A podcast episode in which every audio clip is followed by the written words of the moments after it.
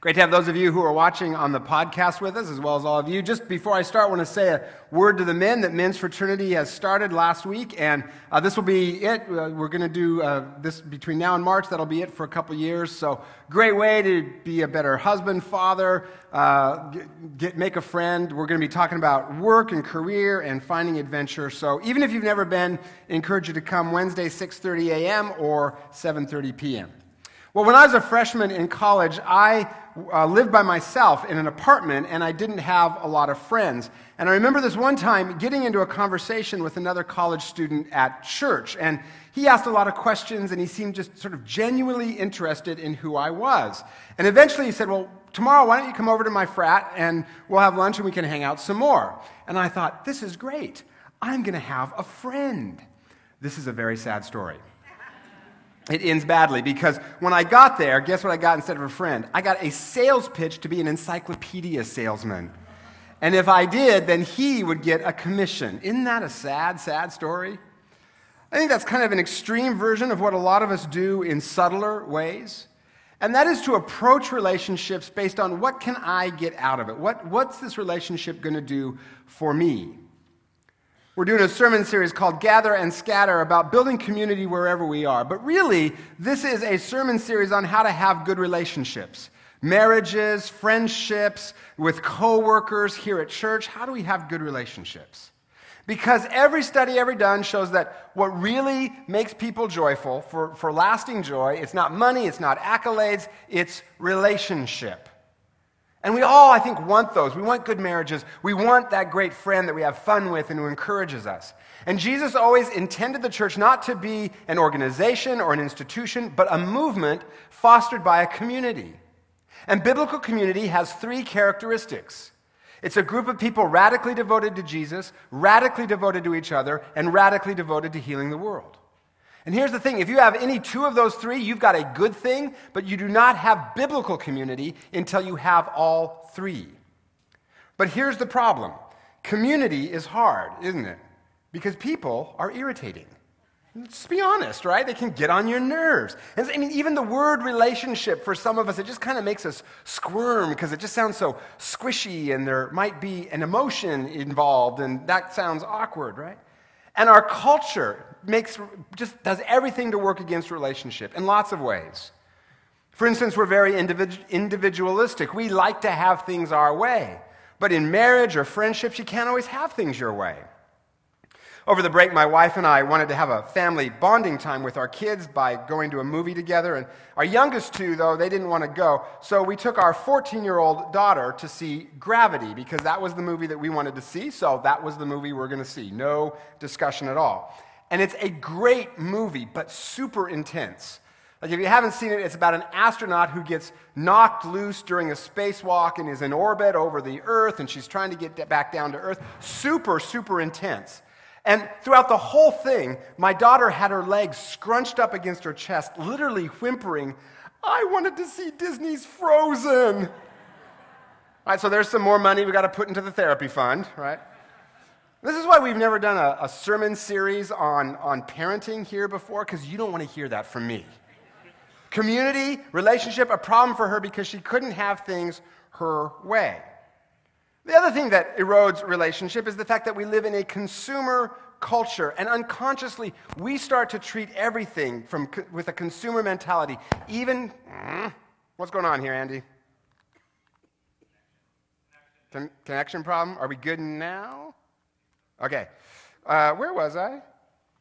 I lost my train of thought. Okay, unconsciously, we start to approach everything from sort of a consumer mentality, including our relationships, like the guy I told you about who wanted me to be an encyclopedia salesman. All he saw was potential profit in me. I think we tend to approach, we don't do it that extreme, but we tend to approach people with a kind of a what am I going to get out of this relationship kind of an attitude. Now, I want to be clear. It's not wrong to want friends so that we can get, have our needs met. That, that's, that's what other people are. All right? We're going to do it this way. That's what other people are for. Thank you, Kyle. Is it on? All right, we're good. All right, we're good? All right, where was I? Um, it's not wrong to want to have relationship. Notice I'm just a professional, man. I just pick it right up where I left off. Nothing throws me off. Chairs falling in the back, sound system problems. I just keep going. You may not be listening, but I'm continuing to talk. You're all like, what's going on in the room? But I'm just going to keep talking. It is not wrong to want to be with others so that our needs are met. That's part of what people are for. That's part of what relationships are all about. But taken too far, our consumer culture, our, our consumer approach to relationship just starts to wreck them. And I think you see this all over the place. You see it in how folks date, for instance. People will talk about the list they have of things they want in a potential spouse right? Like his on my like they're going to a supermarket to pick out a rutabaga or something, you know? Like this is what I need in a spouse. Well, awesome. And underneath that, the underlying question there is, are you the right person for me? Let me answer that for you. No. Nobody is. Nobody can meet all of our needs. Are you the right person is the wrong question. The right question is are we becoming more of who God created us to be through this relationship? Because as long, as long as the question is, are you the right person? The minute it doesn't seem like that other person's meeting our needs, we're not getting what we want, right? Out, boom, we start to go try to find a different spouse. It happens all the time. Similar things happen in friendships. Sometimes people will say to me, I want, I want more friends. And I'll say, Well, what about this person or that person? And they'll say, Ah, yeah, not my type of person. I don't think they can meet my needs. You know what they really mean a lot of times? They're not in the social sphere that I want to be in. Right? They're not, AKA, they're not the cool kid crowd. Or they're not going to meet, they won't, they won't meet my needs. Consumer mentality. Or think about the maybe option on a Facebook invite. Like, what's that there for? Like, what are you really saying when you hit maybe? Maybe I'll go to your event unless someone cooler invites me to something else, right? Then it's no. You even see consumer mentality in how people approach church. We talk about going church shopping. Now, it's right to try to find the right church for you. That's a good thing to do, but it kind of sometimes goes too far.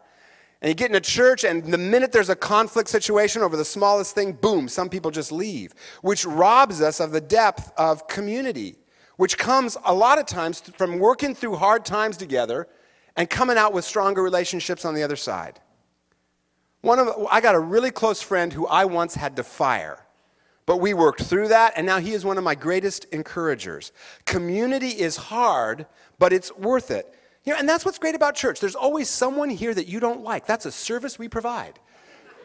And I want you to know we work hard at that, right? Do we have enough unlikable people here? Yeah, I think we're good. Okay.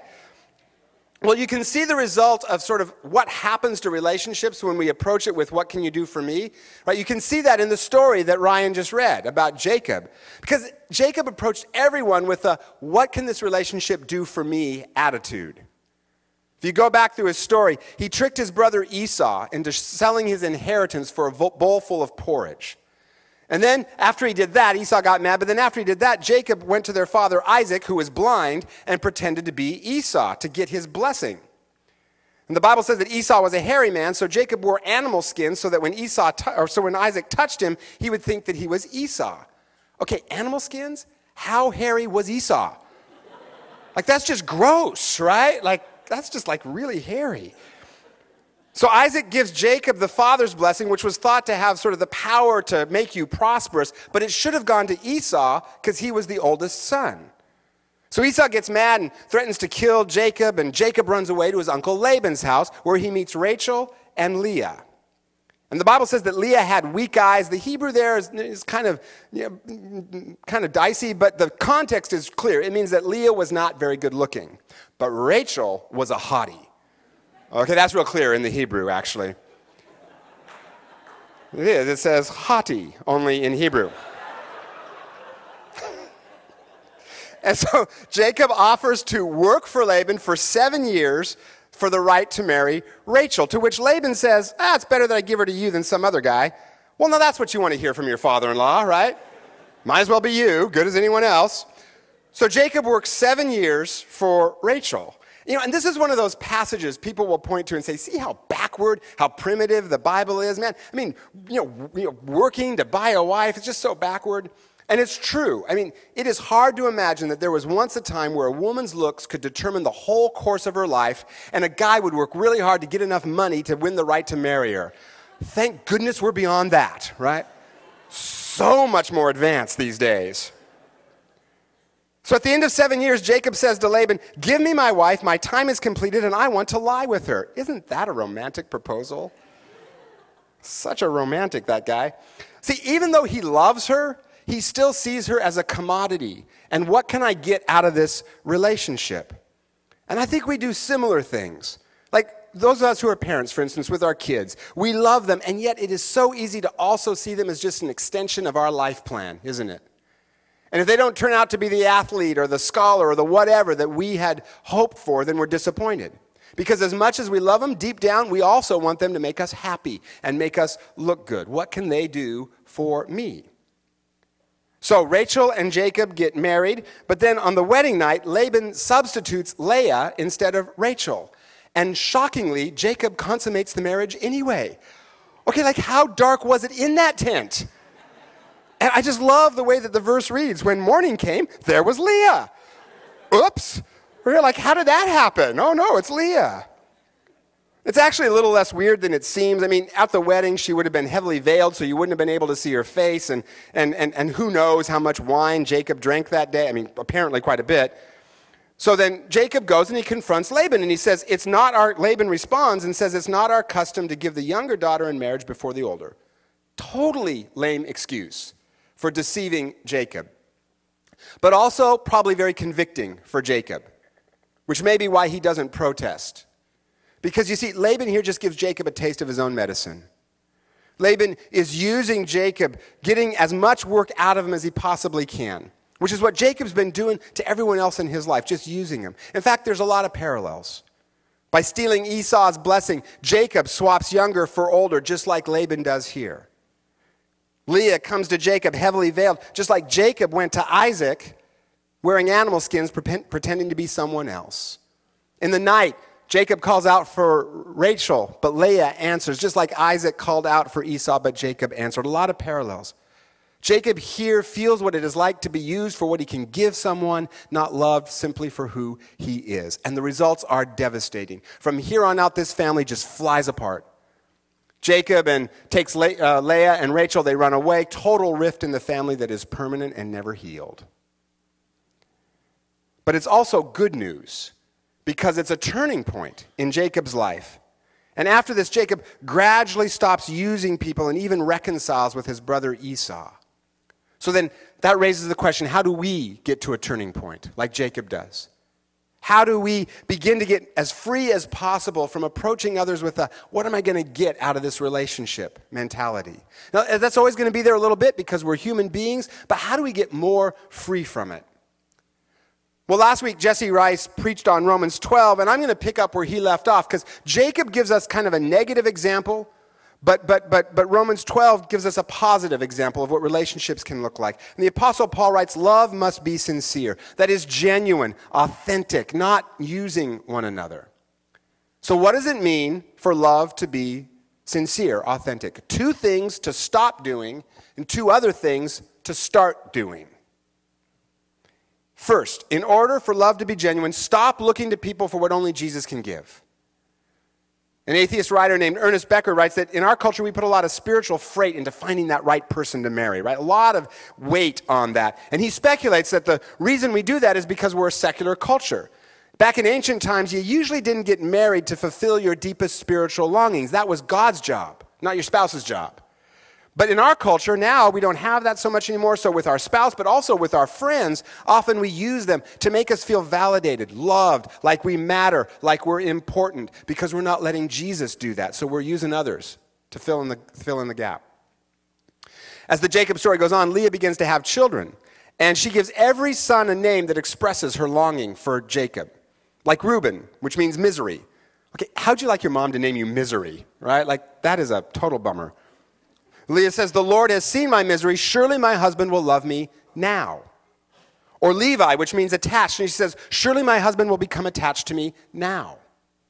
See, she's using her kids to get to Jacob, who she thinks is going to fulfill all of her longings until her fourth child, who she names Judah, which means to praise. And she said, This time I will praise the Lord. And then she stopped having children. And I think the implication there is that now she doesn't have to have kids to get to Jacob because she's taken her deepest desires and placed them on the Lord instead and is finding fulfillment there, which frees her to love Jacob and love her kids, not try to use them, but just love them for who they are, not what she can get out of them. When we connect with Jesus, we stop using people to get what only Jesus can give us. And by the way, we're going to give you a great opportunity to connect with Jesus. Last weekend in March, we're going to have a conference here called Immerse. Encourage you guys to be there, all about connecting with Jesus, experiencing Him, because when that happens, we stop using people to get what only He can give us. Second way out of using people is to stop auditioning yourself and other people, because that's what we tend to do, isn't it? We audition people. Are you the friend I want? Are you the spouse I want? And they're auditioning us, a lot of pressure. But that's a really good way to miss out on some cool friendships. Passage in Romans says, Be devoted to one another in brotherly love. As you may know, in Greek there are four verbs for the word love philos, which means friendship. Philadelphia means brotherly love, friendship kind of love. Eros was romantic love. Agape was sacrificial love. And then the fourth verb, storge, which is used in this passage when it says be devoted to one another.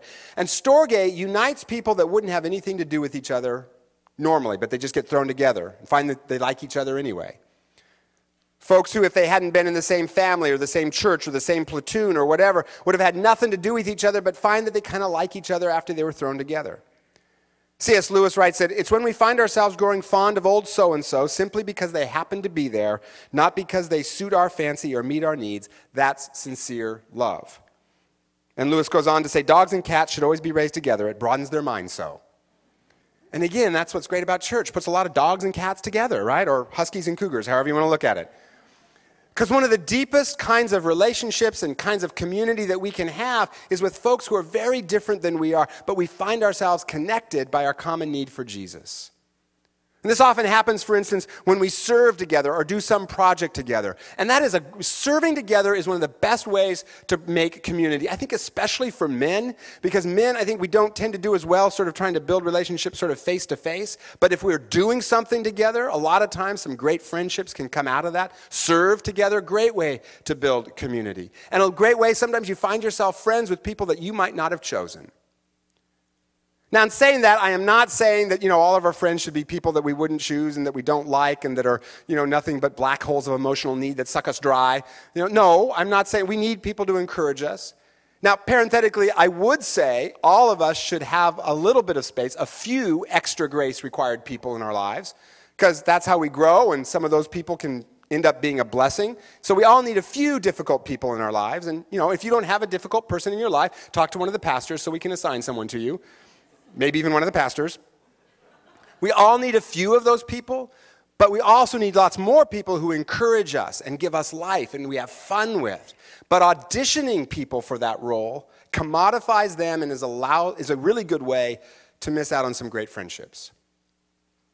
Some of you have heard me talk before about how after college I worked as an intern at a church. And one of the other interns was a guy that I just I could not stand him, man, and he could not stand me. He, he viewed me as a, as a kind of arrogant, cold academic. I viewed him as a shallow fraternity jock. And, and, and we just, we just, we couldn't get along. And we were on the same staff at church, at a church, and we didn't talk to each other. So our boss saw this and he said, You know what? I need you two to man the office every Monday morning, but you have to do it together. Well, for the first couple of Mondays, we didn't say a word to each other, just sat there in sort of stony silence. But finally, one day, he said to me, You were an English major, right? And I said, Yeah. He said, Well, so was I. So we started talking about writers that we liked, found we had actually a lot in common. Conversation just took off from there. Well, as that year went on, we started getting a little deeper, talked about our struggles, our victories. We did a lot of fun stuff together, did, went and did you know, hikes and cool stuff together, just had a lot of fun. And we have continued to do that for 28 years. And we've helped each other be better husbands, fathers, pastors. And he once gave me a book, and inside it he wrote to Scott, who taught me never to judge a book by its cover. Now, if I had auditioned him for the role of lifelong friend, he never would have made the cut. We would never have chosen each other, but God had different ideas. Stop auditioning people. It's a good way to miss a great friendship. Which brings me to the two things to start doing. And the first is this start praying. this prayer Lord, show me who you want me to be in relationship with. Who are you calling me to? Start praying that prayer. Instead of auditioning, ask God who He's got in mind. And then keep your eyes open. And then the second thing to start doing, start noticing, asking, and blessing. Just notice people for who they are, not for what you can get from them. If you meet someone new, ask, and you ask a simple question like, What do you do for a living? and they answer, then don't just stop there. Oh, far out. That's cool. Go a little deeper, right? You know, ask something like, Well, what do you like best about that, and what do you like least? And then, boom, now suddenly you're in a real conversation that could lead to a friendship. And if you know, if you know them a little better, you know, go a little deeper in your conversation. It's the difference between walking into a room and thinking, Here I am, and walking into a room and thinking, There you are. Notice Ask questions, get to know them. And then, and this is your homework for this week, so you got homework this week. Here's your homework this week bless someone who can do nothing for you. A few days ago, I was in a long line to get coffee, and the clerk was just taking a really long time, just taking forever. And it's possible that I might have looked a little irritated and grouchy, just a, a little possible. Well, when I finally got up to the counter, all irritated and grouchy, and I, ordered, and then I tried to pay, she said, Oh, he already paid, and pointed to the guy in front of me in line. I don't receive gifts very well, plus I knew that I'd look pretty grumpy, so I said, Oh, you don't have to do that for me. And he said, Oh, yes, I do. I have no idea what he meant by that. There was sort of a tone there that I didn't quite understand. And all I could think was, I hope he doesn't go to the church, because that would be bad. But all week, I kept remembering what he'd done. And it just kind of made me happy. This little simple thing just kind of encouraged me and made me happy all week. This simple blessing he gave to someone who couldn't do anything for him. And if it was one of you, by the way, thank you. And I'm sorry I was grouchy. Passage in Romans says this Honor one another above yourselves, share with the Lord's people who are in need, practice hospitality, aka bless someone who can't do anything for you. And do you know why this is so important? Especially in our culture. Because when we do that, that's like a training exercise that begins to break that habit in us, begins to break the attitude of what can I get from this relationship? We're just giving pure and simple. I recently heard a story from a woman named Carol who, after 23 years in a marriage with very little respect, found herself divorced. She lost her dream house, ended up in this dilapidated, rundown rental instead. And she said, I felt ugly, used up, and broken. And that's what happens when we do relationships with what can I get from this? And at one point, she got down on her knees and stared at this huge split in the linoleum and said, God, if you get me out of this, I'm yours. Whatever you want, God, I just need three things a job, a new life, and to be loved. I love that. Whatever you want. I do, however, have some requirements. See, Consumer thing, even toward God, right? Well, the only job she could find was at a homeless shelter for women that, that, that, took in sort of mentally ill, drug addicts, all kinds of things.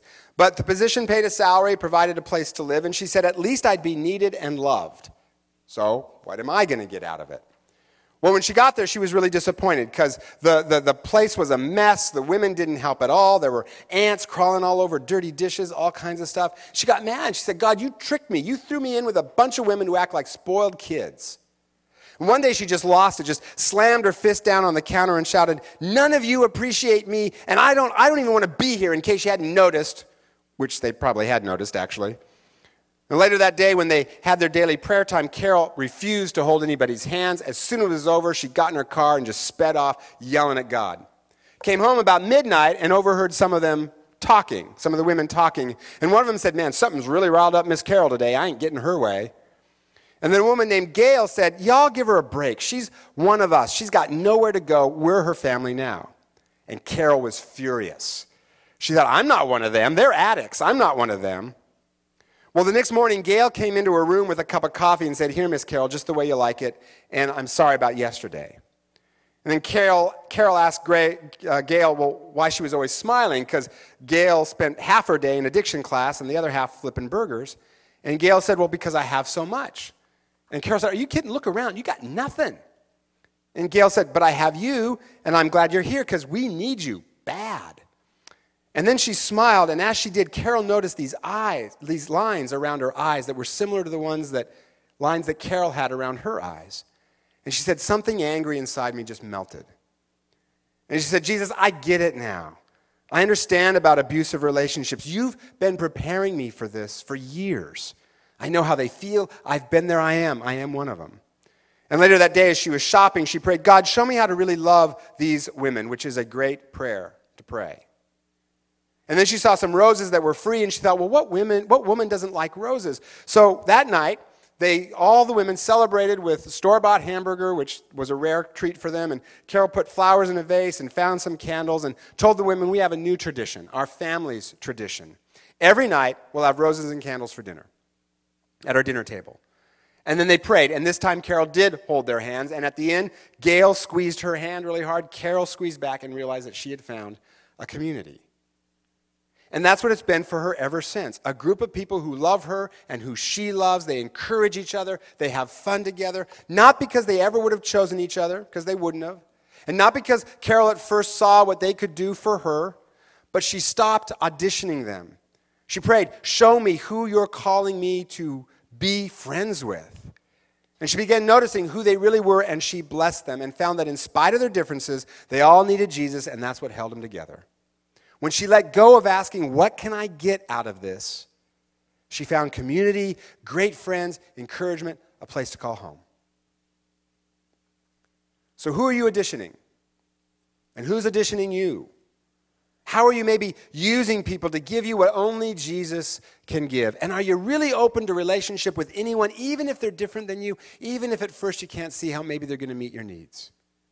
And how can you do some of the steps I've outlined here, or some that you can think of on your own, to begin to let go of that what can I get out of this relationship attitude that just kills relationships? Because when we do that, when we let go of that, our relationships, our marriages, our friendships, everything gets deeper, stronger, bigger. And you know what? We may even make a friend that we might not have chosen for ourselves, but turns out to be really cool. I'll close with a poem by a man named Billy Collins, and it's called The Lanyard. And it's about a memory he has of making a lanyard at summer camp when he was a kid to give to his mom.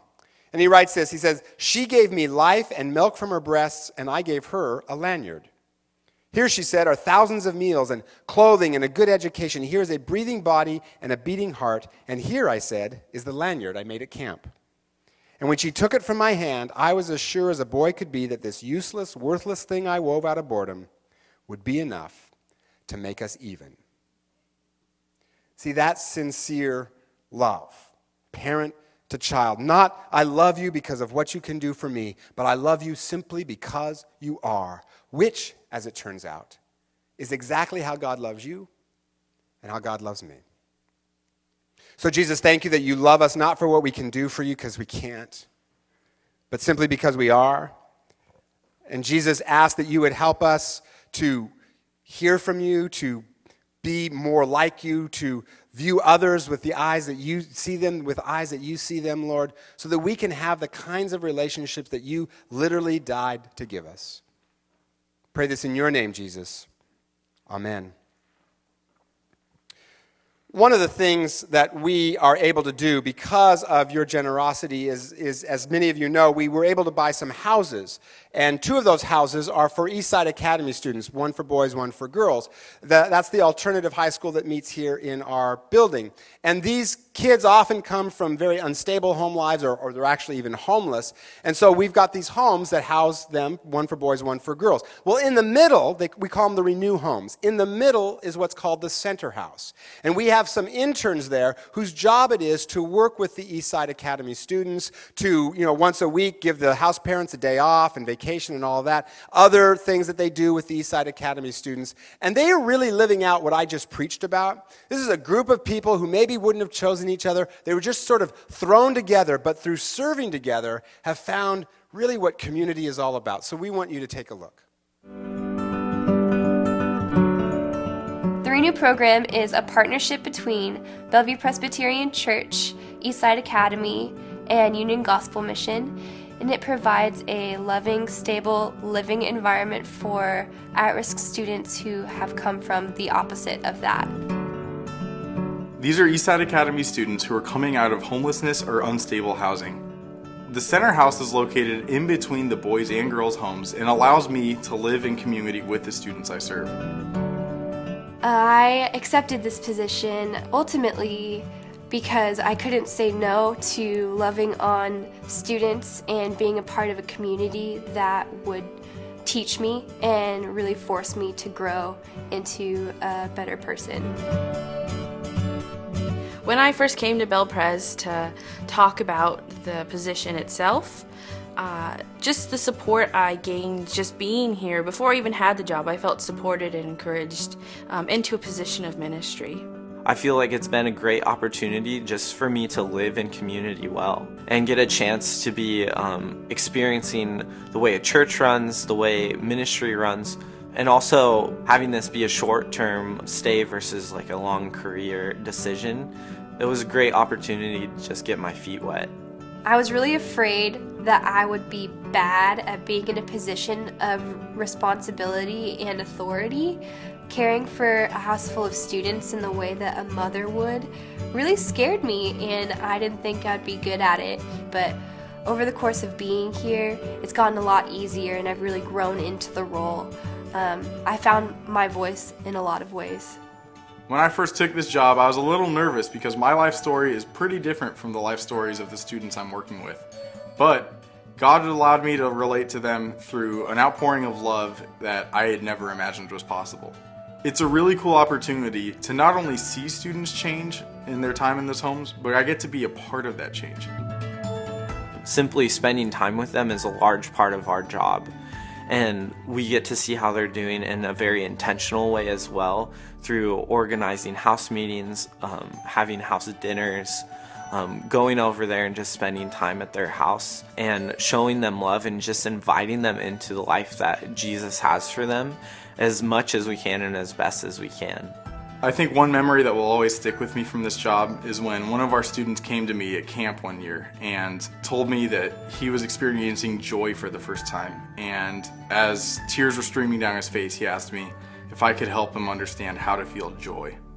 This experience really made me grow into who I am now, and I think that moving forward, I'll be feeling confident and competent in any job setting that I'll be walking into the community aspect of this job is just something that's taught me so much about uh, the way God's kingdom works, and it's just made me so glad to be a part of God's kingdom. And being able to work alongside brothers and sisters has just been the best part. It is the most life changing experience I've ever had. I have grown in ways that I never expected, and I have learned a lot about Christ and myself and what it means to live in a community.